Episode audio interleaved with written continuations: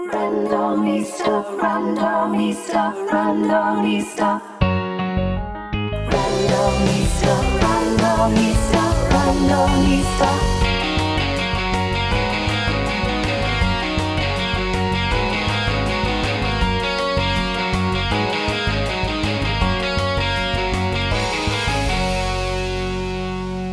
Welcome back, folks, to the Randonista podcast. I'm your host, Laura Gillian, and this is a podcast that strives to bring humanity and human stories back to the conversations around bicycles. I've divvied up the podcast into four parts. First, there's bike news, where we talk about how local changes, infrastructure, events that are happening can affect our daily lives. Friends on bikes eating dessert, where I have a lighthearted conversation and snacks with riders, sometimes new writers to share their experiences. A deeper look, where I have a longer conversation with someone doing amazing work in the bicycle community. And I attempt to show off their whole human selves, not just their bike side. Um, and this is really the meat of each episode is is these longer conversations. And then finally, the game.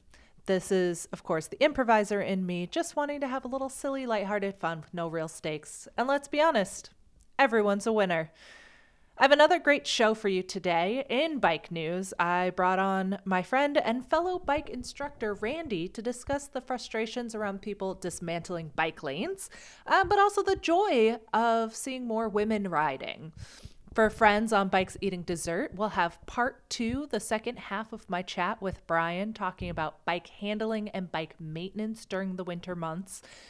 And then for our deeper look, we'll talk to the World's Messengers community member and Clinch Industria distributor, whew, say that 10,000 times fast, Gabriel Mendez. And during that discussion, we'll talk about how the messenger community really helped him grow as a person. And then finally, I bring back my friend Randy to play my new favorite game, Real or Fake Comments, made by next door members. And now, Bike news.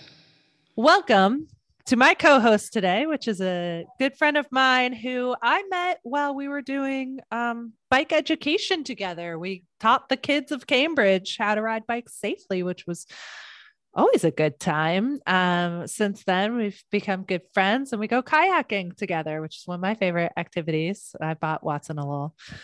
A little uh, life vest, and he looks super cute in it. Anyway, my co-host today is Randy Mail. Thanks for coming out today, Randy.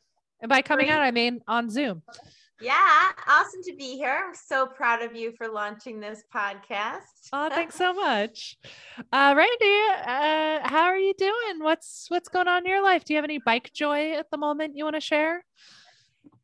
Things are great. Uh, you know, today it was like what 20 degrees out in Boston, and um, Mhm. I was biking into Somerville, and uh, it's funny. I was stopped at a light, and this guy on another bike comes up real close to me, and he's like looking at me, and I just thought, I guess this is a way to warm up at the light, you know. And he's like, "Oh, I thought you were a friend of mine that I'm meeting." real close and uh but we started to chat and and uh it was it was a funny little moment that is rare in boston you know i i'm trying to smile and chat with people and uh change the culture I know, right? I do that sometimes too. And then they'll be like, lift their little headphone. They're like, what? Ah, okay. Just kidding. Not you today. My bike joy is actually riding home yesterday from my sister's. I made sure to leave before dark because it was going to be cold and managed to catch the sunset on the Charles on my way home and stopped and did the whole photo shoot. I could feel Watson being like, seriously, can we just go home? Uh, but it was a super cute look for us. And it brought me a lot of joy to be able to share that moment with him. Um, and it was And really pretty. pink. Yeah Pinks and purples. It was very pretty. Um, but yeah, so I just wanted this is a new thing actually um, for co-hosting. Yeah, go ahead. I have another one. I actually I took a trip. I took a trip over the holidays and took my bike down um, in the car uh, and ended up stopping in Savannah, Georgia, and taking a little um, bike tour one afternoon through cobblestone streets with live oaks dripping with Spanish moss and amazing architecture. And I fell in love with Savannah on my bike. Uh, a Wow. that sounds little- amazing. Yeah, it was a great little afternoon.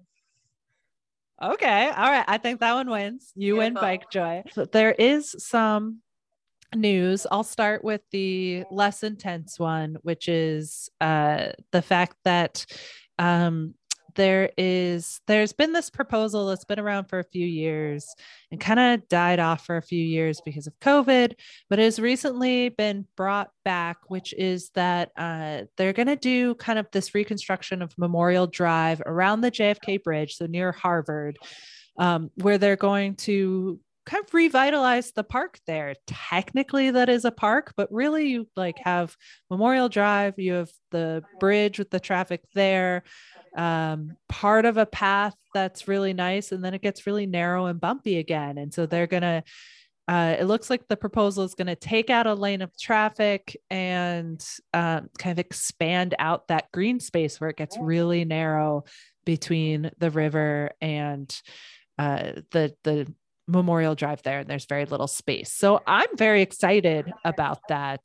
Um, in general, there's really awkward parking on Memorial Drive that is going to be gone. So you don't have to worry about, you know, the good old days when I would be commuting in that area on a scooter going to and from my sister's house post college. And I'd be driving along and all of a sudden there'd be cars in front of me. I was like, oh my God. And I'd have to like veer out and around. So I think it's going to be really great. Uh, they already shut down that area every Sunday from spring to fall to let people ride there anyway. So I, I'm really excited. I think it'll be really fun to do that. I, I well, I love when Memorial Drive is dedicated for bikes, and Mm-hmm. you know, the more we can do that and create those car-free days and car-free spaces, I am all about it. People need to think outside of the car and and Mhm. see a world where you just have like bikes and road and um, rollerbladers and pedestrians and people out and about. So it's a beautiful thing. So I'm really excited about that. Uh, the other news that I wanted to make sure we touch on, and we might spend a little more time here, is um, continued updates about the Mass Ave Bridge. So, on the one side, I absolutely love talking about super local things um, because I live in Boston and I want to tell people about how great all the new infrastructure is and everything that's happening and changes that are going to affect your daily lives. I also acknowledge that hopefully I will get listenership beyond just Boston, although there is a core group of people here. Shout out to all the peeps out there listening that I love and adore, and I'm so glad they are listening. Um, so, with this story, I, I think this can kind of bridge both sides. So, you know, pun intended, No pun intended. um, but you know, this story, I'll just lay down what it is and we can talk about it. Um, on the one side, local news, the Mass Ave Bridge, they put in quote unquote protected lanes uh, as a pilot this winter, where they took it used to be two lanes of traffic each direction. They took away the outside lane, put on put cones there and made it a protected bike lane for people to cross because in the past you were crossing you know in a barely five foot lane with two lanes of traffic zooming by you very very fast yeah, the reason- really go fast. yeah. And the reason that I think this can be a conversation beyond just Boston local things is just the fact that this is now, um, as of today, has now been vandalized for the third time.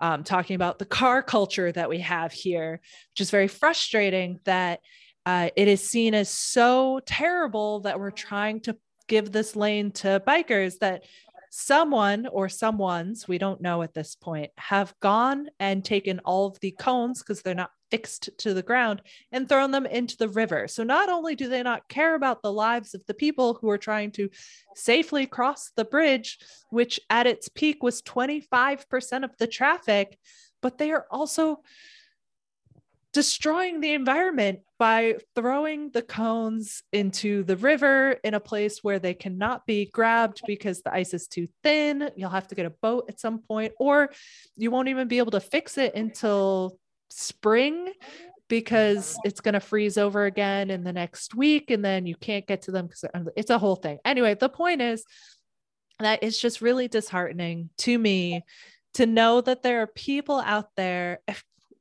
one time Sure. Two times. Oh my goodness, really? But the to a third time after the city has put those cones back to go and do it again. Like, how little do you care about human lives that you think this is an okay thing to do? Do you think this is going to get your lane back? Like, seriously?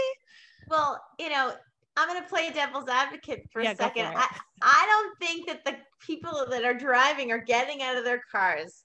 I think Mm-mm. it's probably some students that are around that are just treating it as a game because It's Yeah. somehow worse.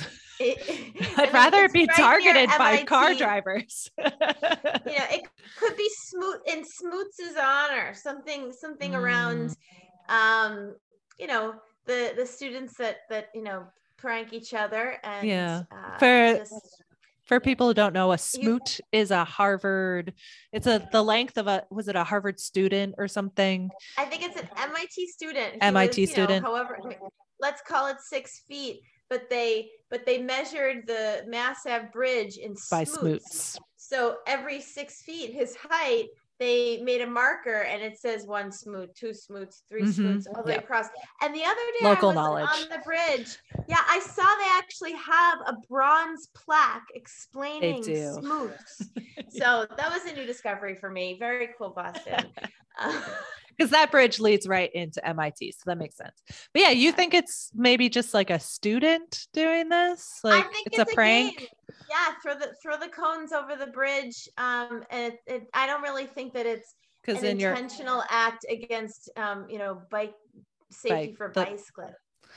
Yeah, I mean that's possible. Uh, someone joked on one of the advocacy groups of Facebook that like it must be a TikTok challenge or something because there's some really weird challenges now that invite destruction.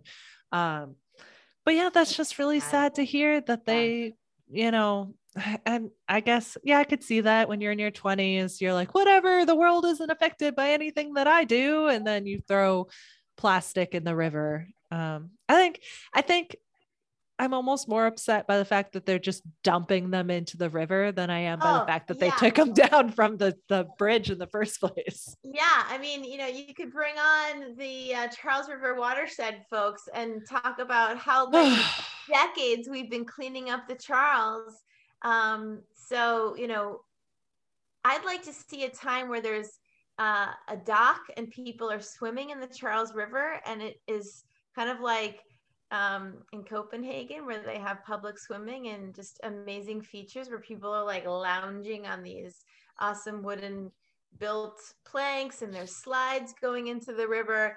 And so, you know, what we need to do is make sure that the river's clean so that we enjoy it and and the wildlife doesn't get their head stuck in a, in a freaking in a cone. cone. I know, not to be gross or anything, but one of the times we did go kayaking, there was what is what do they call it? A red alert where the waste levels in the river were especially high that day. And so the result was don't dip your feet in the river and take a shower when you get home.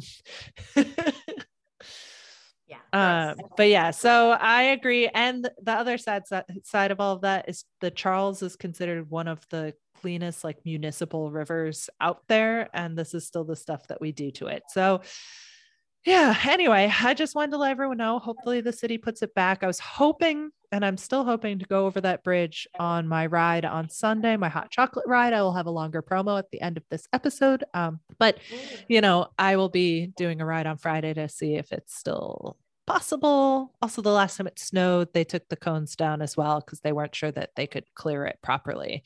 Um, so hopefully, this pilot just shows that people are using it, and I may go over the bridge either way just to prove that bikes use this bridge. So I hope you've got your snow outfit because we're gonna get some. Uh, we're gonna get snow, images. but it's gonna be warm again. It'll be beautiful. Oh, perfect. Anyway, I want to wrap this up with one more heartening story. Uh, if anyone who does know me, I'm an optimist. I'm a pretty happy go lucky person most of the time. So I do want to end this segment with a positive note. So we're going to briefly touch on this article that came out this past week um, that I was pretty excited about. I'm just trying to tab to it.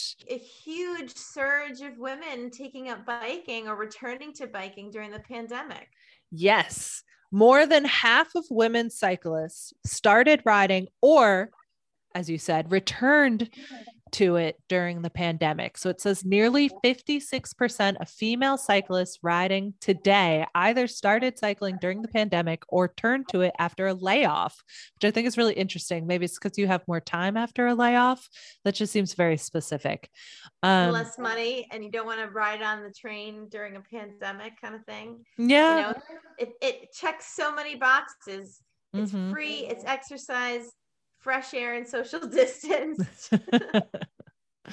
yeah. I just, I find that it's very empowering. I find that fascinating. One of my previous uh, guests was uh, Yari, and she started Women on Wheels for exactly that reason. It was a pandemic, there was nothing else to do. She needed to get out of her house. So she started riding, and then she convinced all of these other people to ride. And now we ride with a lot of people who took up biking in the last like two years. So I just love that stat. We're both women who love riding and love encouraging other people to ride, which is why we were both instructors. Um, so I just I thought that would be a really nice stat to kind of end this segment with.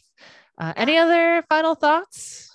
Well, it's funny. Um, I you know I came across this Netflix, or maybe it was a, not on Netflix, but a series called Betty that Hmm. is about women skateboarders.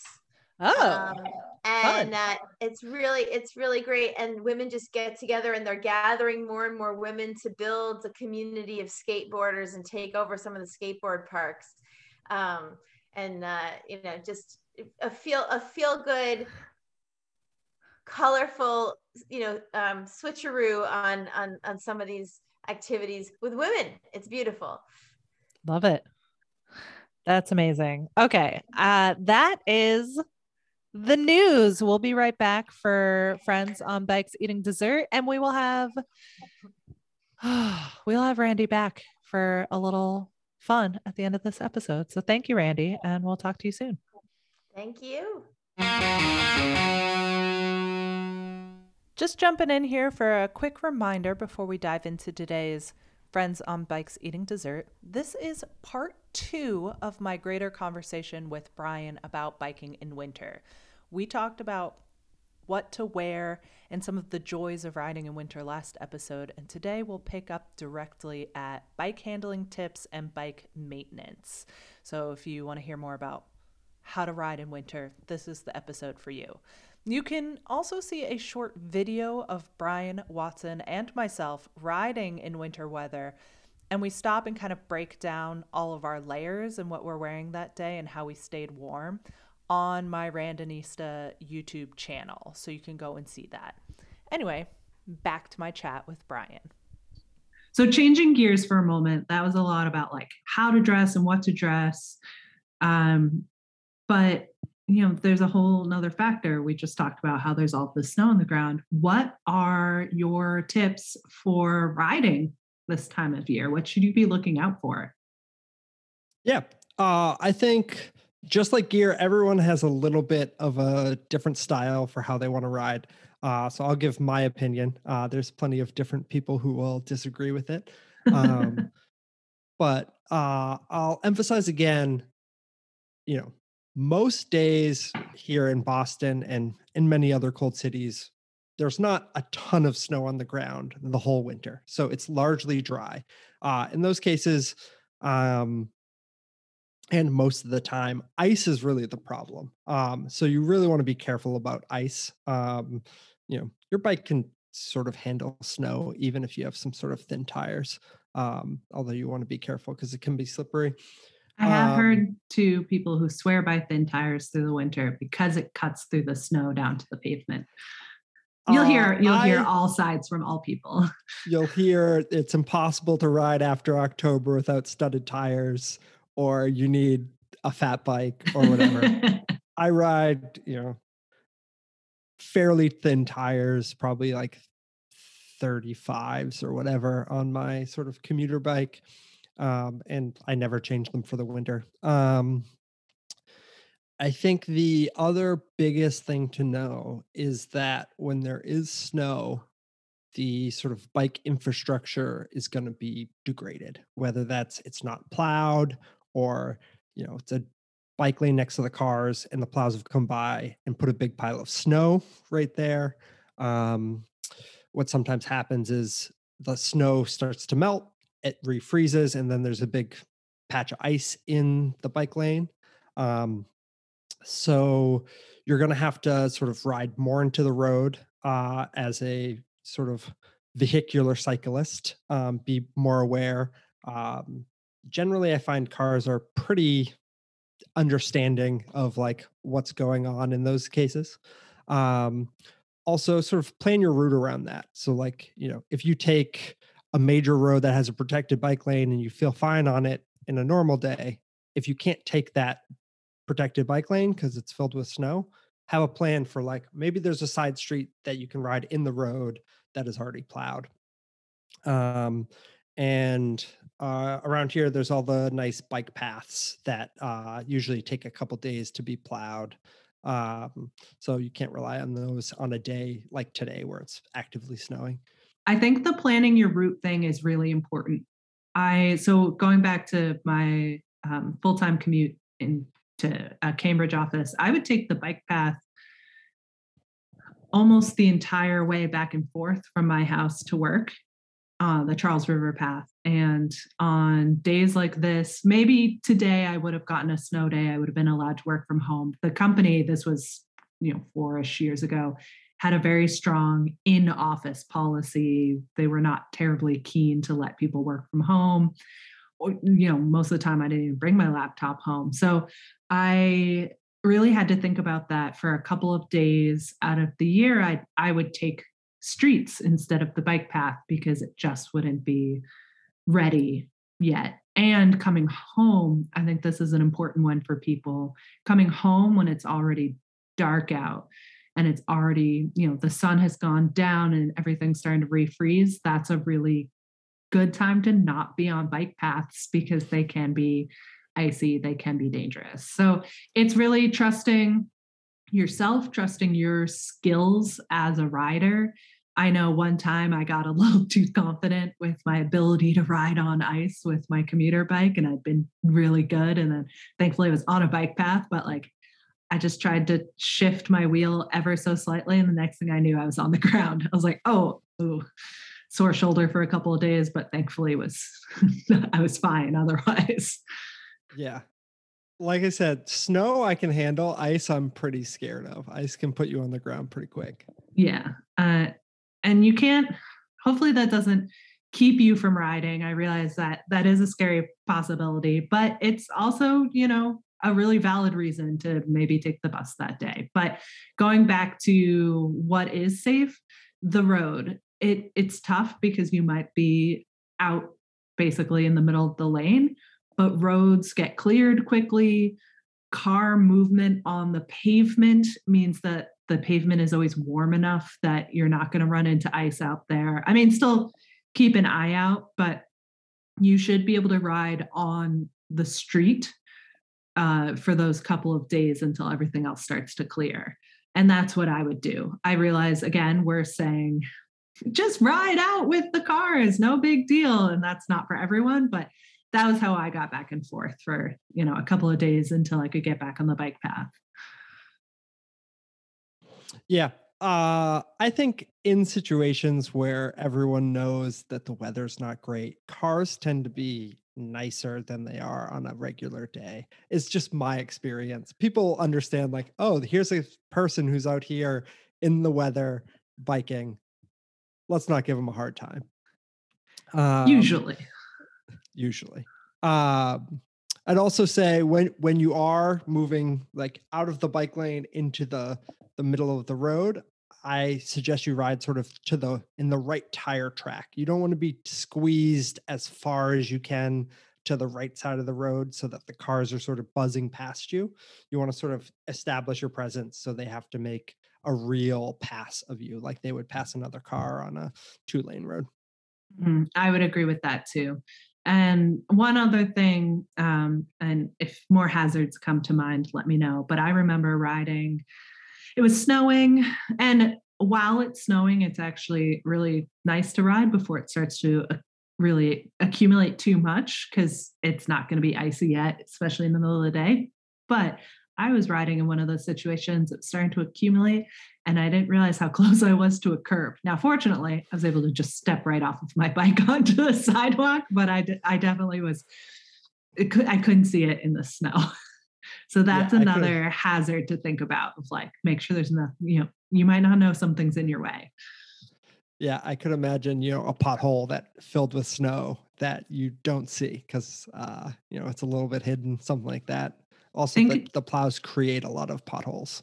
Yes, and think about um, uh, you know, it's the same thing with puddles. People don't always remember that a puddle could be hiding a massive pothole, and you just you don't know because the water's too dark. So think about it in the same way that things there could be hazards hiding.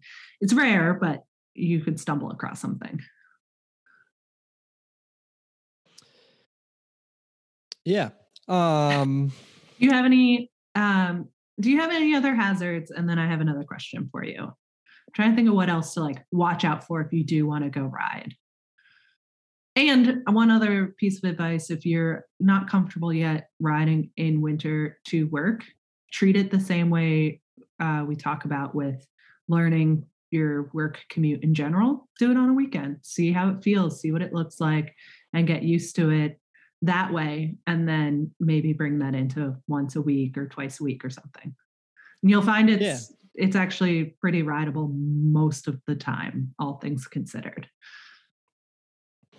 yeah. The last hazard I can think of is uh, any sort of metal in the road. So here in Boston, we have uh, some trolley tracks that go in the road. Uh, we have a lot of uh, you know manhole covers, or if there's any construction, the, the big steel plates. Those get incredibly slippery when wet. Mhm. Uh, so be very careful about those. Generally, if you're going straight over them, you're totally fine. But if you try to do any sort of turning while on those metal plates, uh, you can lose your back wheel and take a tumble on that. Yes, and and um, another thing is uh, a lot of s- social media can be your friend here. A lot of people will post updates. This path has been plowed. This path hasn't. That I ran into that once. I I used a blue bike. Excuse me. I used a blue bike because they have the big old tires, and I was like, I'm gonna take this to go downtown instead of using my own bike. And um, got to the bike path, and I was like, bike. You know, the Charles River bike path. It's usually well maintained. Well, it turns out the space between Western, uh, sorry, the space between Cambridge Street and the Western Ave bridge, the little wood bridge down there, was not plowed. Hey everyone, just wanted to pop in to say that I meant between Cambridge Street and the BU bridge. My bad, didn't mean to confuse you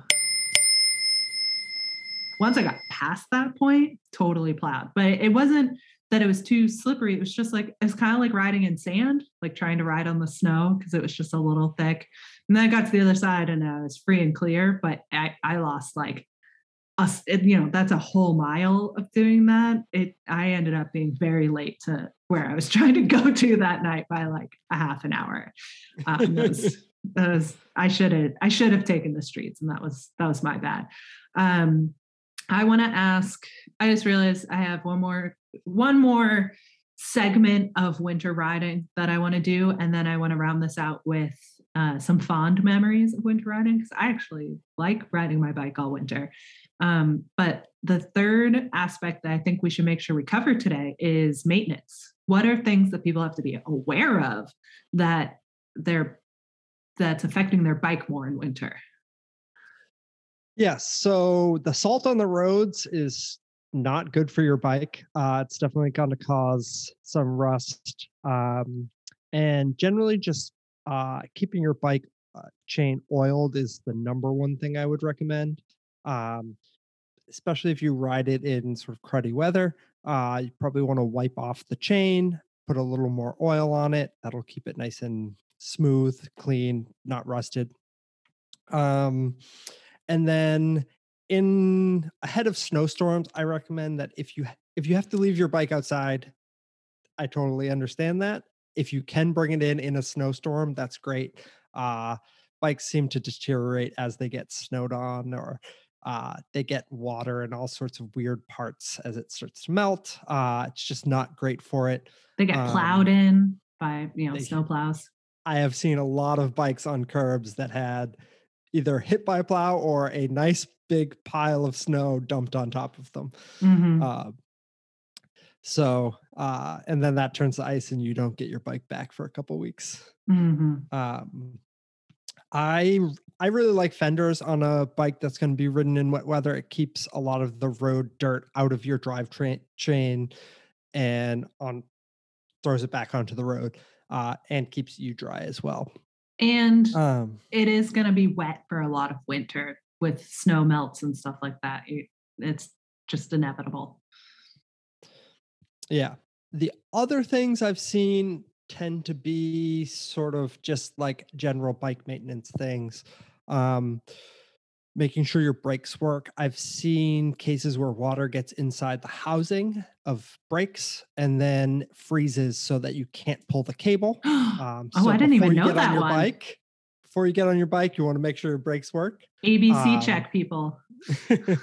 uh, it's particularly bad in bikes that have housing that's sort of like mixte frames or something like that, where the housing points upward at some point. It can sort of gather in the bottom of that like U and then freeze Mm. the cable. Um, Oh, and I think that's a good one for let's say you store your bike inside, but it had gotten wet and then you brought it in and then you left and you went somewhere and then you chained it uh, or locked it somewhere and then go to leave again. That's going to be the time where that really hits you. yeah, I'm not saying that's super common, but that's the type of thing you have to be aware of. Um, I learned something. Uh, temperature changes can affect tire pressure in some ways, so make sure you Mhm. uh, keeping your tires pumped up. Um, there's also just a lot more debris in the road, I find. So you're probably going to be more likely to find flats. Um, Mhm. So it's a good idea to run tires that are, you know, either flat resistant or carry a tube with you in case the worst happens. hmm Yeah, I don't think I have anything to add to that. That's uh, one thing I've done in the past with my commuter bikes is full on throw them in my shower and rinse them off every so often just to get like excessive salt off of them. So I tried to do that once and it turned the bathtub entirely greasy. And then I spent like two Oh, hours no! cleaning the grease off the bathtub, which definitely didn't save me any time. Oh So, no. I've never tried it again. I uh, probably should care more about my bathtub. but whatever, it's fine. Um, but yeah, I've I've totally done that. And then one time I did it and then left it there and then forgot about my roommate. And then he went to take a shower and I was like, oh, hold on, let me just move my bike for you. My other great bike maintenance tip in the winter is ride somebody else's bike. And by that, I mean use rideshare or bike Blue share. bikes. uh, yeah. blue bikes uh you don't have to worry about the maintenance also they're built really tough uh so Mhm. big thick tires they have fenders i Mm-hmm. believe um and they're actually pretty great bikes for riding in the winter uh and then you don't have to worry about keeping your bike uh maintained Yes, I think that's a great piece of advice and something that, as everyone on this call now knows, I have done. It's also good for the, well, I'll ride while it's light, but once it gets cold and freezing after dark, I don't want to ride my bike home. Blue bikes are a perfect solution to that. So let's round this segment out um, with some positives.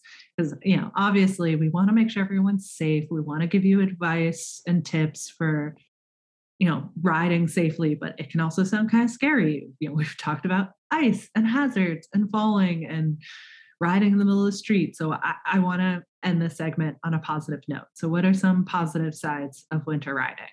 it can be really nice riding in the winter it's not too hot i find riding the the there's an old joke that i've always heard which is in boston you can only ride in three seasons fall, winter, and spring. The summer's just too hot. um, so you're not going to turn up a sweaty mess like you do in the summer. Um, but also, you just, I like it for all the reasons I like riding other times of the year. Um, I remember for a couple of years you led a hot chocolate ride every it was New Year's It's- Day. it's coming back, but we we had to postpone it this year because cases were out of control. Are out That's of control. uh, where we had you know 20 people or so we went to you know four different hot chocolate spots rode around the city warmed up at each one and kept going uh, which was a great way to spend the day um, it can just sort of feel like a nice fun adventure if you are out riding in a storm um, i remember MassBike was hosting a conference out in waltham at one point um, and it happened to be on a day a saturday morning where there was six inches on the snow com- of coming down that morning and uh, i was one of the only people who biked to the conference of bike people so i felt pretty proud of myself when i rolled up and realized that almost everyone else had driven their cars uh, so i felt pretty good about that Yeah, I I agree. I I like riding through winter again for all of those, you know, the reason I like riding my bike full stop. You know, I show up when I want. I am not super sweaty to your point. Sometimes there's a little bit of that like okay, I've gotten to my destination. Let me just take my rain pants off and this piece and this piece and make sure I don't lose any of my accessories or a glove. Um, I lost one of Watson's boots this morning. Like things just, you got to keep track of a lot of things, but I still get to be on my own schedule. It's quieter out usually. Um, and so all that stuff is really good. And then you can just do some really fun things. So I have this really great photo of me riding with my nephew in the middle of winter. And for some reason, it was just like a weekend day. It was really quiet, and we just need to get out of the house. And like he's in a full Star Wars costume, um, like as a not uh not a standard stormtrooper. What was the one that um uh I can think of is Brienne of Tarth, like that actress Chris, Christine something. Anyway, her character was like this silver stormtrooper. So he's in like this really Oh. cool silver stormtrooper outfit and we're biking together and it's the middle of winter you can see snow in the background and like that was just such a great moment it was a way to get out of the house um, and you know i just i love that kind of stuff just any excuse to be able to get outside most of the time i'm on board for it I completely agree, uh, especially in winter where a bunch of other options sort of close down. To be able to get out of the house, go go riding in the winter is still pretty nice. Yeah, yeah, I think that's a good one too, especially right now. You can't go in anywhere, so you might as well go out. Like, if you don't want to be stuck in your house forever, you can go outside and do a little ride around. You don't have to go far, you don't have to do a lot, but just like do a couple loops around your neighborhood. The fresh air is going to feel really great. Well, Yeah. I think that sums it up. Uh, the long story short, I think we want everyone to remember is that winter biking is great. You don't have to do it. There's no pressure. We're not telling you you have to be a winter rider, but that it is very doable. And we're always happy to be here to help with advice if you need encouragement, because we would encourage everybody to definitely pick up winter riding. So, Brian, thank you so much for being here. Absolutely. Thanks for having me. All right. I am here with Gabriel and I'm going to let you introduce yourself. How are you doing today? Tell us tell us your connection to biking. So, a pleasure to be here. Thank you. Uh, my name is Gabriel Mendez. Uh, my connection with biking uh, is coming with, with from my country, but from Bogota, Colombia. Uh, it's been like probably eight years ago. Uh, I met bicycle through a friend. Like he always was like surrounded by bikes, like fixing bikes, all this stuff. He's a messenger down there, and so that was the way that I started being around a lot of like like people in bike. Is there a big messenger community in Colombia? Yes, it's a huge messenger community, but more for that is uh, like the culture in general is pretty big. Uh, Colombia has like um like Bogota, my city, has like a like like the the weekends, most part like Sunday, they close the principal ways and the avenues and all of that. It's been like 40 years that they the name is Cyclovia. So it's a bunch of people that they can go outside, families, kids, and they close those those principal ways and people just use them like you know like a like a recreational way. So that's every weekend and that's like since 7 a.m till 2 p.m and then comes all the traffic and all the stuff. So yeah it's been like Ah. for 40 years. It's pretty fun That's amazing. I know yeah. they they always say here they're like, we can't do that. It's not like anyone's gonna use it. I'm like, yeah, if you do it, people use it. of course of course if you create those spaces a lot of people for sure they're gonna use it probably here because the weather you know like Mhm. but it's not all- gonna be all the year but yeah. Yeah. And um, what it what do you do in the Boston cycling community? And So- oh, sorry. And one more thing to add on to that. Um, can you dive into a little bit about what like the messenger community is? Because I don't know if everybody listening really knows like what that means when we say that. Okay. Uh, yeah, a lot of people when when they see the messenger community is like the delivery guys. You know, like most part of us, like a lot of people see us outside, like, oh yeah, the delivery guy. Uh, most most of that for us is like it's a big community. It's an international community. It's like every place that you can go, and you always going to have someone that is going to have you, that is going to open the place for you. And that was exactly my experience. Uh, when I started working in Colombia, as a, as a messenger. It was pretty fun. I was working with uh, like lawyers and some, you know, offices and more paperwork. Um, and I started learning like this this nice profession. I love it. Uh, it was like something that you know I've been doing for probably eight years. Um, then I came like to, to, to Boston. Like initially, I don't have the, the, the language, so it was pretty hard for me because You like, learned English when you got here? Yes, Wow. yes. That's it tough. was like, yeah, it was actually it was tough. And so obviously, when I arrived here, uh, that was my you know my goal is like okay, I'm gonna continue working as a messenger.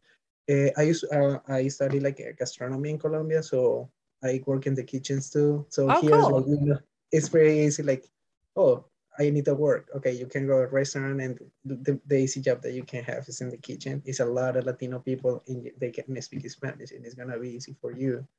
But in that way, you're never gonna learn English really well because you're always gonna be talking in your native language.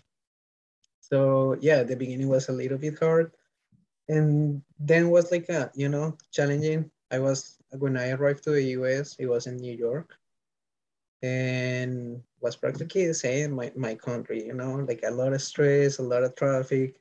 So it was like, okay, I like New York, you know, like it's like the vibe there is amazing. But it was like in that moment looking for something better or something more quiet, something more relaxed. So I have a friend here in Boston and I asked him like, hey, you know, like I'm, I'm sorry, you thought Boston was going to be more relaxed. I thought Uh, wait, I- there were just some air quotes on the screen, everybody. at that point, you know, like you say, like, you know, like, and I say, okay. So I came here to Boston and I was continuing working as a, in a restaurant. And then with my wife, it was like, you know, like practicing all time. So you get the, you get at some point the skill to learn and uh, you get the skill to, to speak, you know? Mhm. So then I start working at like probably like I in New York like for eight months, and then I came to the, to Boston, and here was like working in that restaurant for what like six seven months, and then I I met the company. The name is Fly Over the City, uh, and I start working with the, with them as a bike messenger. It was been like probably what like four years, four long years that I was working with them uh, it's more part like like it's same paperwork with lawyers, some labs, uh, but also you know when you are here in Boston, you facing the the weather. Mhm. is like, you know, it's not always summer, it's not always shorts and shorts. Even So, in July, when it was warm, it rained almost every day this year.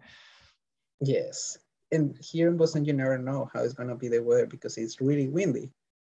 So yeah, like and my first winter was like awful. It was awful. I wasn't prepared. I wasn't like I didn't even know how it's gonna be. Uh, I didn't the, I, I didn't have the proper, you know, Mhm. like the rain gear or winter gear. I was like Yeah. totally, you know, okay, I Not- gotta do it. Not to interrupt your story, but I mean, I just did that this morning. I had to be somewhere at 6:15 in the morning and I knew I was going to have to wait outside cuz, you know, that's how it works, especially in COVID. And I had uh had my Under Armour and then my sweater and then uh, a layer, another layer, and then my big heavy jacket. And then I had my socks, and then my wool socks, and then my boots, and then and then just like thin jeans. my legs were freezing. yeah, that's totally so it happens every time. Everything Yeah. else. But Yeah. you know, I was biking bundle there. up, like just after, but yeah, it's, that's totally true. Now that you say it, like you know, it was the layer, and then the other layer, and then the Mhm. hoodie, and then the heavy jacket. Yeah, it was exactly like that, and it was freezing. Like, and probably you can be protected like chest and like legs and other part, but always your hands, your face, and your Mhm. feet are gonna be like, like freezing. Yeah. So at that point, like you know, I say like, okay, I'm gonna do this. Uh, most for the fact that I love to be outside, you know, they enjoy the environment. Uh, the community also help a lot, you know. Uh, be as a messenger sometimes it feels a little bit lonely job because are you with yourself, you know, you're outside like waiting for job some moment. Those really days like probably slow, you have to wait. Sometimes it's like one hour, one hour and a half, two hours waiting till the moment that, you know, arrives on our job. So it's kind of like, you know, it's like a lonely experience, but also uh, is the way how you take advantage of those, of that free time, you know? Mhm. And so you're part of the world's messengers, right? Yes. Can you talk a little bit more about that organization? So World Messengers, it was a project that I started three years and a half ago. Uh, it was a conversation that I have with a friend from Colombia. She she's a journalist, and we start talking like, hey, you know, it would be really nice to to be able to show this to the world. You know, like us, like a, as a community, what we do, why we are outside, why we like this job, why we like this community. So it was like um like like a coal festival film. Mhm. So we we say like let's participate, you know, like it would be pretty nice. And I start like recording some some messengers that they, you know, they've been through some struggles. Uh, messengers that probably they was really into drugs, uh, really into like like really really big problems, you know. And they use the bike as a as a tool to to get ahead, to to advance and, and level up in some way, you know. So that was my my goal, you know, to take those stories and try to show to the people that really the messenger community, yes, it's a lot of bad stuff into the messenger community, but also it's really, really nice stuff. It's really nice people. It's a lot of people that really uh, take care, take care not just the fact that, hey, yeah, I'm doing this by myself.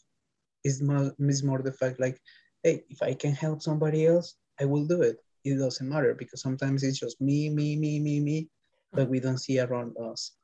Yeah, So I would definitely agree with that. I, I think it's like, I don't know if it's especially in Boston. It's probably just because I live here, but messengers tend to get a bad reputation as, oh, those people who just violate all traffic laws and Yep. do whatever they want to do. And, and, you know, part of the reason I wanted to talk to you is because there is more to you. There's more to this community. There's more to what's happening. For example, yeah. you know, you put on the Cranksgiving event. Do you want to tell us a little bit about that? I had promoted it on the show around Thanksgiving, and of course attended with Watson.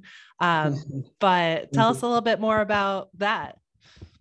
So Cranksgiving is an event um, that is being like probably 20 years around, and now it's a it's a it's a big movement, you Mhm. know, and it's an event like like not just the messengers, but it's created for messengers, and it's exactly that help, you know, help the people that we have around, and always like that was my goal, like trying to find like some organizations, some places that they You organized it this year, right? yeah, I organized it 2018 Mhm. and I organized like 2021. Yeah. So always is behind that, you know, like is is looking for sponsors that they can provide you with good prices, looking for the place that you can do it more because like the the the date that we usually do it here in Boston is pretty cold. It's Yeah. really, really cold. It was a chilly 20, day. yeah 2018 was crazy because it was raining but it was a lot of people it was like probably 15 people but all of them we closed at Flat Top Johnny's in that moment and all the people was totally wet it was totally R.I.P.. Yeah. Sorry, the Flat Top Johnny's that closed Yeah. down over the pandemic. yes John Adams, we miss your your lovely establishment. yeah they always support you know and that's the thing like you always um, appreciate that a lot the people that believes in those events people that believe in the cause in, in those causes Mhm. so yeah that event actually like you know we did this year to animal rescue league and the Mhm. pine street inn so the thing that you do is like contact them hey what is the thing that you would like for us uh, what you would like because some of them like more like pine street inn they some of them they don't accept the can because like they um, because it requires openers. Exactly. No, Yeah, not for and- that. It's for the. It's a component that has those cans that help for the pre- uh, preservation. So Oh, they don't want that. So they prefer this year, like you know, snacks for the people that go there. The probably is, is better stuff. Gotcha. The same for Animal Rescue League. That uh, the peanut butter for uh, for training the dogs and yeah, stuff, exactly. and the cat litters and all the stuff. And that was exactly what was trying. Uh, we was trying to to Some- looking for from the people. Someone was surprised because I had bought some cat food, and I was like, okay, just because I'm not a cat person doesn't mean cats don't need food. I got I got dog and cat food to donate. Um, and just for the listeners at home, uh, the Pine Street Inn is the homeless center in South Boston, that that area. Yeah, they are. You can see it from South 93. Yeah, Yeah, there is South End. Yeah. So there, yeah, it was really nice event, and more like the fact of, of the event is see all the people get together to help. hmm You know, and it was amazing this year, like past year, like I'm talking 2021. You know. I know. Yeah. We are recording on January 3rd, so it's it's blowing my mind Yeah. that we're in 2022 already. so actually it was pretty happy for me you know it was really amazing to see all these people running around and then Yeah. again doing you know hey you need help with this we can go and drop it so it was amazing to see everyone hey let's go to put together all of these for pine street oh let's put this together for animal rescue league and see all the people leaving with huge bags of, of, of, Mhm. you know the heavy haulers and Yeah, just the the people who carry insane amounts of stuff just Yes. on their person. Yeah. Uh, that's always impressive. And then there's all the excuse me, all of the um, prizes for most weight, most stuff, most money. So yeah, it was like a prizes for the first person, for the people who would uh, like like like take more weight, for the people who arrive first. And how much So- was how much was the winning weight? It was really high. It was really high. It was like a hundred pounds because they was carrying the, the, the cat litters. So Yeah. Each cat litter is like a six. cat litter put put 'em over. Like, oh my god.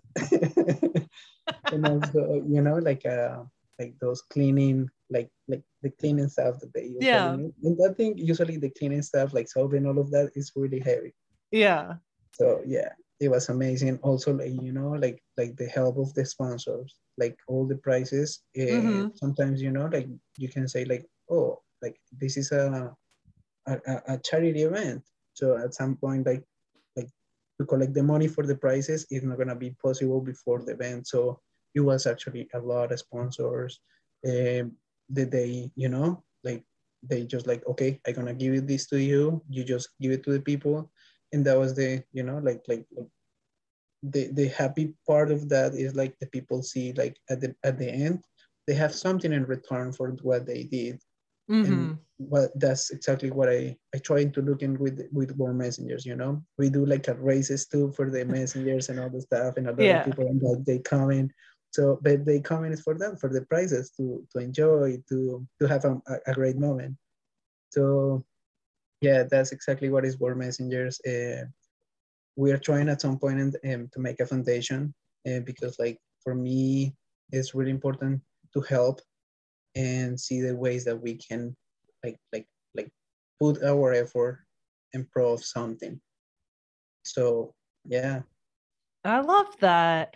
And then, uh, so you were talking about all the sponsors, um, but one of the you know big prizes at that event as well was all of the clinch industria. Is that how you say it? clinch industria yeah So how did how did you get involved with that? okay clinch industria is a company that has been since 2014 uh, it was a collective of like like bicycle people in Colombia. Uh, they always like you know, um, it was like always around the the messenger community. Mhm. So we see a lot of messengers carrying like two, three boxes in the bag, but the bag wasn't enough to carry all of that. So uh, they start doing like uh, neck warmers, and then they start seeing like different needs from the messengers, and they start doing these huge bags and the caps and key pouches, straps. Like they see, they start doing a lot of stuff and they was they was my friends from from that time. And i you know, i i start talking with them and like say you know like let's do this in the in the us why not? And some people oh, oh, like from my country they come here and they see the bags and it's like oh where did you get that bag it's like oh, so it was before before i started uh, taking the brand as a representative here in the us and you know it was it is a huge responsibility because you always trying to put the, the, the products for some people trying to look in ambassadors and people that support the brand and, and always i do it you know like now with all this covid thing and all this sport Mhm. is is a huge um, problem for the economy and a lot of companies they they start losing a lot of clients and they start losing a lot of sales so that was my way for try to help also my country Mhm. try to help also the people from there and, and say like hey you know let me take the, the, the, the brand and bring it here so i use it also like for my event so it's just like oh you want something okay i got it so they're very cool. I have two hats now. I gotta keep expanding. Um, but it, it it it's cool designs. It's got that vibe, you know. That's yeah it- and the, and the, They're cool. the, the guys who create clinch uh, they are a couple and both of them are artists so they create clinch exactly for that because like you know like we can do nice products with nice designs uh-huh. So that is the plus, you know, like because a bag you can get it everywhere, but Mhm. not with the design. So these Yeah. guys, like you know, they put in a lot of effort in, in this I- and if anybody knows anything about me, it's I'm really about all of the aesthetics. Uh, if you look at my bike, I have it's behind me over here. You know, I gotta have the nice bag that matches the custom paint job that matches the purple tires that I put on it. So uh, I just appreciate that that eye for detail on them. And of course, they're a phenomenon here. I don't I can't even count the amount of people I know that now have clinch hats. It's like a little community. So you gotta always have the little, the flip up. Of, I think I, I wore my clinch hat in uh, one of the videos that I made for this um, when PQ and I went out for a ride. So I made sure to tag you because we talked about it in the, the episode. So um, Awesome. nice work. I mean, you did create them personally, but I'm glad you brought them here. Yeah, no, and I'm happy, you know, and we are growing so fast because like it was since February this year, uh, past year, 2020. this year. Yep, this year. It's not it's not February yet. You can still Yeah. count it if you set the timer differently. Well, we're gonna have already one year here in the US, and it's amazing on the support. You know, like Mhm. uh, our ambassador Spirit Chung, that he was he's our ambassador here in Boston. So he was the first person. Hi, Viz to- Peter, Yeah, guest guest of the uh, friend of the pod. yeah. So he was the first person who actually believed in, in clinch and always say like, yeah, let's do it. You know, like, and he loves the the, the, product. So for me, it's, it's it's it's really gratificant to be able to do that. To see the smile in the people when they see our products. So yeah, and we are uh, actually like in four stores right now here in Boston. Nice. Um, and we have an ambassador also in New York and Chicago. So we are growing slow, but the idea is to grow, like, you know, That's awesome. Yeah. Oh, I love all of that. Okay, so let's take it back for a second. You you touched on it a little bit. You said you've been a messenger for a while, but what's your your bike story? I like to hear like did you grow up riding? Did you come to it later in life? Like what was what was that like for you? So for me, always I've been around the sports. I used to play volleyball when I was in the school, and obviously the bike when I was eh, when I was a child. I was like four or five, and I love it because like you know you can ski the the the in the back wheel. You can ski it, and so so it was look like pretty cool. So always was uh, like bikes around my house, my brothers. And for the time, you know, like you start getting like like looking for a job and and you see like it's not gonna be able possible you're not gonna be able to commute all the time in your bike you know but bogota is like a city it's crazy. The traffic there is crazy. So sometimes you take a, a bus or a taxi or whatever and it takes you like one hour uh, two hours to arrive like to a place. While in your bike you, it's 45 minutes. So that's pretty nice. And so always I've been like around the bikes and all the stuff, but actually active, active, it was like nine years ago uh, that I started as a messenger and, and was all time. And you know, like it changed a lot my life. It changed a lot my life because like probably in, in some moment of my life it was, you know, like drugs and all the stuff and a lot of hard things like, you know, affecting your life. And the bike was that part that take me out of that. And and help me like you know like see the, the life in different way Mhm. so at that point like you know i love the the bike life and also the people that you know that, that you know and, in the bike is amazing you know Yeah. so it's, it's every kind of people So that oh sorry, go ahead. no don't worry i just continue if you don't if you don't I. I mean, there's there's a reason I stay quiet. Um, I try to anyway. Uh, no, I was gonna say with like the community and everything like that. Um, again, it's a word that comes up over and over again. It it's really important to us. Like the this community is is what keeps us going. Um, I heard someone talking about this recently, but uh, and PQ just said it recently too on the pod. But it was this idea that biking's great um it's something you can do whenever wherever you don't need anything other than a bike to go biking. But that motivation that excitement what you really want are those people that you ride with. I could go like 2 weeks without riding my bike and be really bummed out but it's because there's no one around and i just am not motivated. I need that motivation you know? Like even for the the cranksgiving i was motivated because uh, you know you were doing something for an animal rescue. I wanted to bring my animal with me. And so i was really excited to go even if i showed up like at the very last second because i was trying to not wait in the cold. Just uh you know a little behind the scenes for everybody. I i literally rolled up thinking i still had like 10 15 minutes before the event was going to start even though you know they said you have like an hour to show up right? You, you, your start time was whatever time it was. I showed up like 45 minutes later. I got there and they were starting and i didn't know what was happening and they were all told to put their bikes down and walk over there. I was like what are we doing? And then i realized that you were starting the alley cat race. I was like oh oh no i'm just i'm just gonna let everybody go. I, I definitely was super confused when I first showed up. But I was, ex- I was Yeah, excited to be there. Yeah, actually, like you know, like like most part of the Cranksgiving is always like uh, we try to this year like like like two like two areas. The first one was like you know for the people that they just want to ride and collect some food and bring it, and for the other ones they like Yeah. and all that part. So yeah, but it was amazing. Yeah, Yeah, I just rode around with Peter. It was a great day. He took a bunch of video of Watson in the backpack. We had a good time.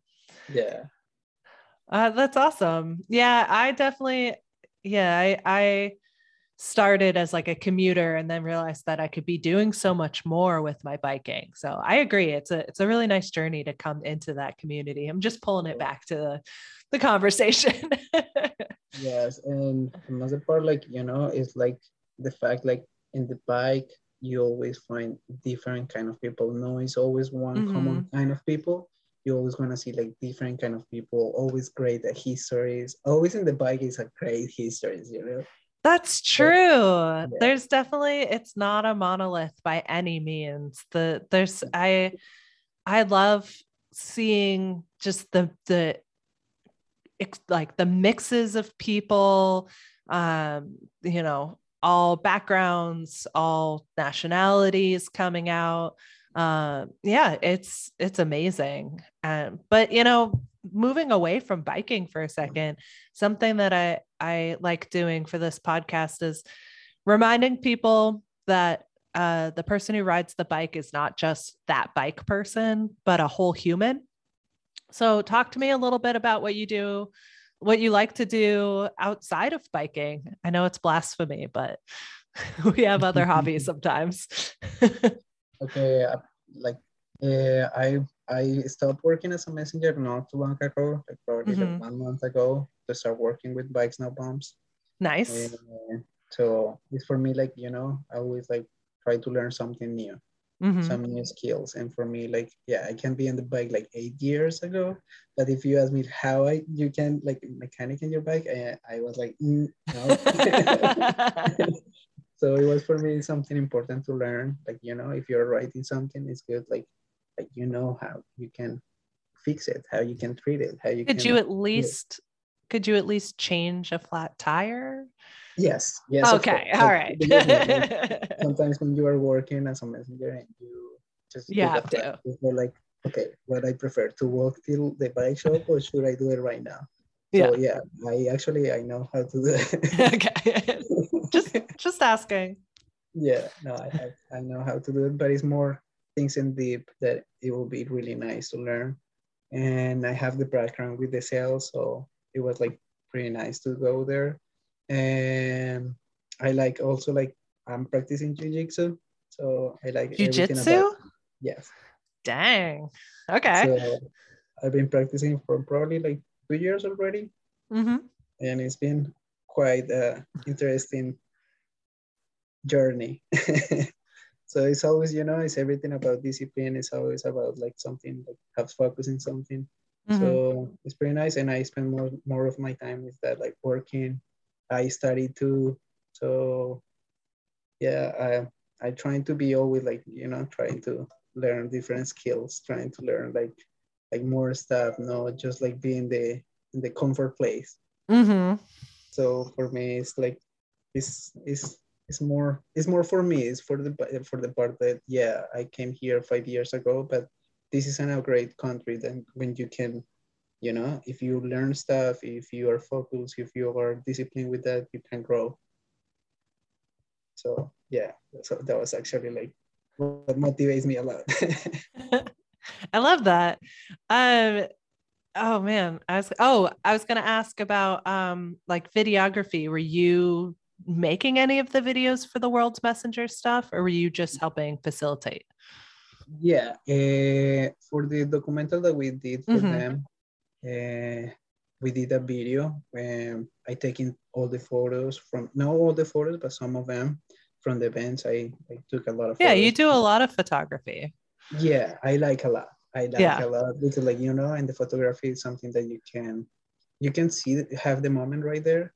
But Mhm. when you take a shoot of the like that moment, when you see it in the time, it is like oh that was really nice you know and actually that was exactly what what i started that project is because like you know you can have all those moments through the years and you can Mhm. have all the memories of all these people that is been working around the world because like if you see the the, the instagram of our messengers people from italy from china from jakarta Mhm. from colombia from roma and it's a lot of people like around so that is when you see like this community is huge. It's not just the fact that it's a messenger community but it's the cycling community. Hmm and all of it is exactly everything. Help.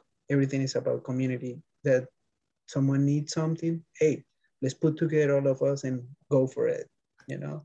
So that's that's amazing. And it's something that that just the bike can give you that. Because some people that you know is not for that like like like i can't criticize that part but a lot of people in the car is not going in the way like hey you need something for your car oh no they just continue straight you know so it's a, is is that in, in the bike you know like is i think so it's like you can't describe that experience I I know exactly what you mean. Uh, you know, you're driving along, you see someone on the side of the road, you're like, "Psh, they probably already Yeah. called AAA. It's fine. I'm gonna keep going. but I was riding my bike down um, the Minuteman, and there were these two kids on the side of the road and sitting with a bike. And I said, "Are you okay?" And they were like, "Oh, something wrong with it." And I looked at it, and really just the chain had fallen off, but they didn't understand and they had a the single speed with like um uh like a chain cover so i kind of had to like pull the chain cover off for a second to get the chain back on and put the chain cover back on. But they were so grateful that i just stopped for like five minutes and fixed this thing for them. Uh, and it made their day that they weren't stuck on the side of a bike path with a bike that didn't work. So that's sometimes what- it just takes like one minute to make happy one person you know? Right? It was it was a nice moment and it made me feel good. Uh th- well that's excellent. I was thinking about this and i was going to ask earlier but it seemed better for this kind of as we wrap up time frame which is um you know can you still watch that documentary? Where where are those videos you were talking about at the beginning? Yeah that video is still in and the World Messengers. Is Mhm. like probably the first photos or you can go to a part of the reels or videos and you can see Mhm. it there. And so that's a website you can go to yeah the instagram is World Messengers hmm so the, the instagram has it okay yeah Worlds Messengers and that's worlds with an yeah, S, everybody. yeah I, I know that created some confusion. Um, do you have any other plugs? Clinch, obviously, Yeah, and and we'll put we'll put both of these. We'll put all of your plugs in the the show notes as well. Awesome. Thank you. so yeah, uh, we have like World Messengers and Clinch Industries. Like, it's the the two main Instagrams that I use that I built that I've been trying, you know, to to continue the labor with those and trying to, you know, trying to continue helping the cycling community. That's excellent. Do you have any events coming up, maybe this next year that aren't set in stone yet, but you're you're thinking about, you're planning? Yes, of course. Um, I'm like usually like it's the summer part, and we usually start doing all the events. Uh, we are planning also to do again Cranksgiving, uh, but my main event right now is July. It's in in Colombia, Mhm. so it's again trying to to. It's a foundation there that the name in Spanish is Patitas por Tapitas. Okay. That, that means it's like a, the the person who has this foundation, uh, he collects all the lids of, of the bottles, the plastic lids, and he interchanges for money for recycling.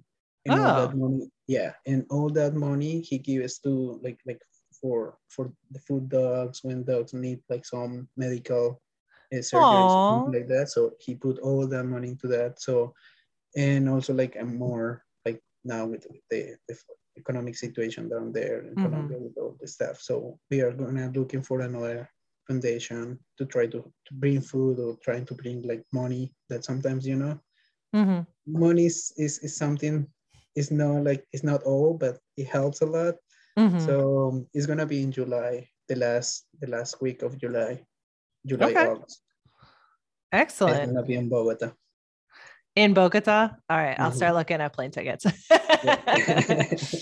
Uh, probably not, but it sounds really cool. yeah it's, Okay. it's, it's nice and the thing is like it's it's a huge community there so a lot of Mhm. people already from san francisco from new Mhm. york from uh, different countries around here they they already like they are coming to go so i'm really excited for that Have you been back to Colombia recently?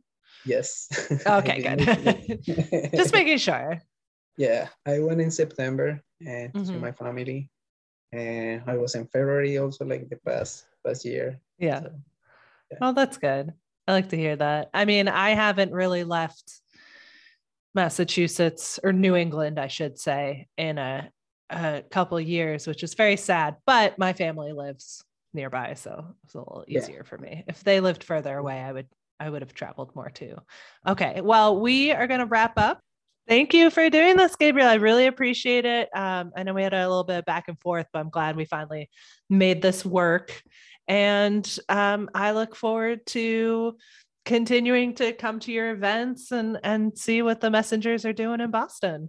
of course thank you so and much to another Clint chat, of course, I'm Yeah. sure, and more product in the future. Yeah, just let me know Excellent. Welcome. thank you. And thank you for being on. I'll, I'll see you soon. See you soon. Thank you.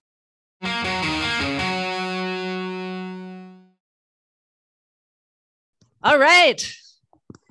Welcome back, Randy. It is time to play the game.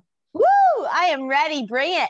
Woo! Okay, so Randy has very patiently been waiting for me to sort through some real comments and some fake comments made on my favorite platform to passively watch and try not to comment on, Nextdoor, because I think most of you know it's the ultimate dumpster fire, but it is an interesting way to keep in touch with what some people are saying in our society, um, especially locally. Honestly, it's how I found out about the revitalization of the Memorial Drive area because someone complained about how they were taking away one lane of traffic for less than a mile in a space that I never see traffic in. So, you know, good stuff. Anyway, um, before we get into the yes. I'm just gonna say this is my introduction to Nextdoor. So you know, he- hearsay and and fake Nextdoor comments. I'm I'm I, I'm gonna get it down. I love it. I love it. All right. Well, you know what? I don't want to. Let's just dive right in. I think the name of the game is pretty simple. I'm gonna real read, excuse me, some real and or, well, not and or or fake comments that have been made. Um, and your job is to tell me which it is. Are you ready to play the game? I'm ready, baby. All right. Number one Bike riders, I don't know or understand your hand signals. Please don't assume that drivers know what they mean. Take care around cars and only make a turn when it is safe to do. Thank you. Fake.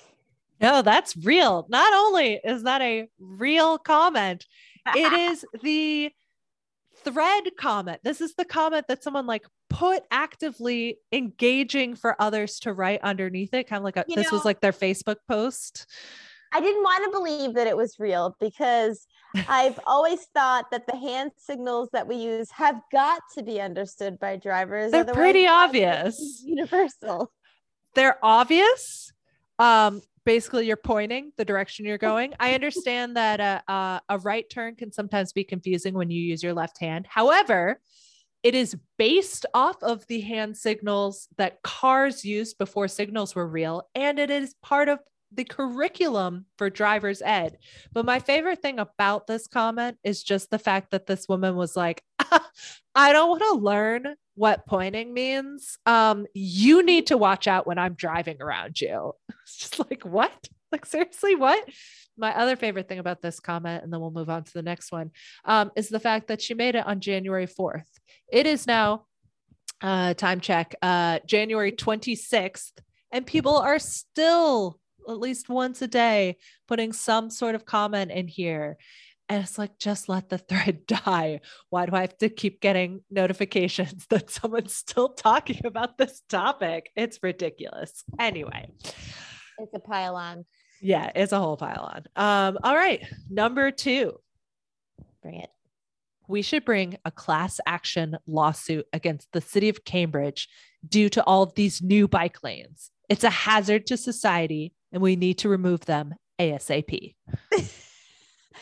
Okay, so I worked for the city of Cambridge for 14 years. So I'm going to say that that's real. that is fake, but I'm going to oh, give it to you because it is in the spirit.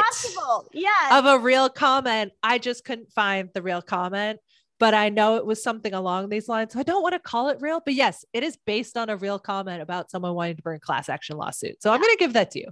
That was that one was kind of a an and or situation.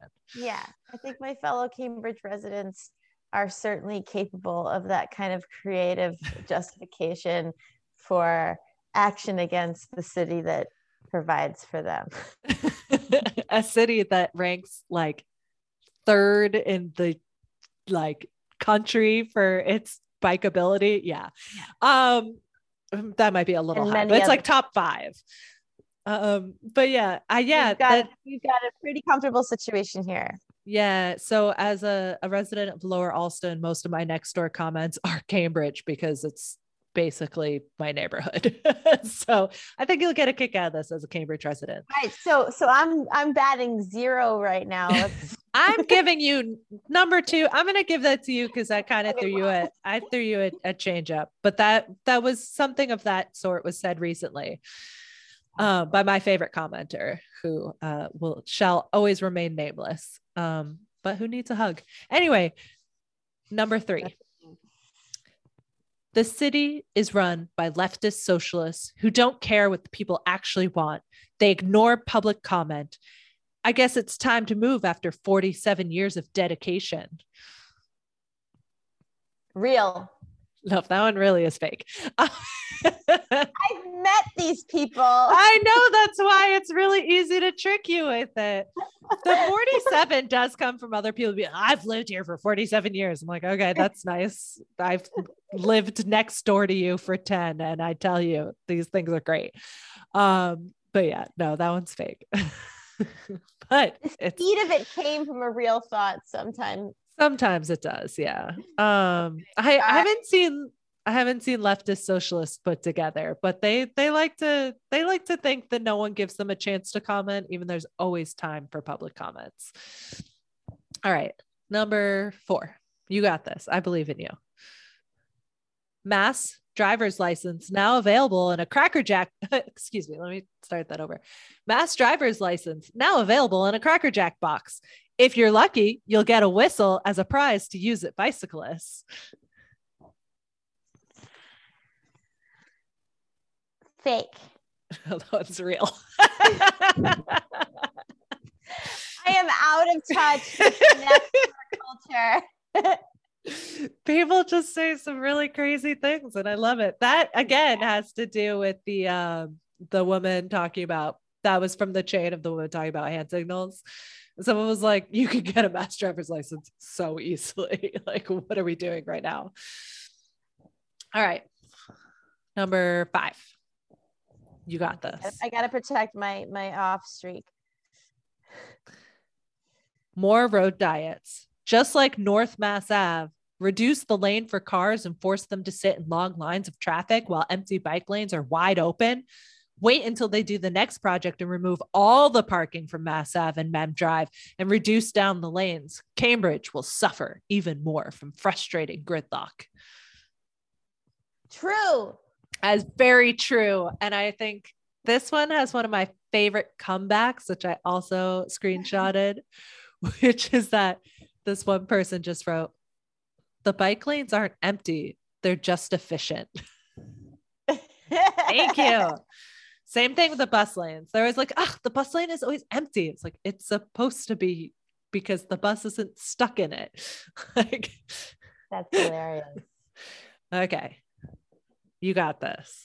You have two two out of five so far because I'm counting that one for you, that early on one. It's the last one. All right, let me see if I can get a C on this test. Idling cars make up 80% of pollution. Leaving these cars sitting is going to kill the environment faster than one person being able to safely ride a bike.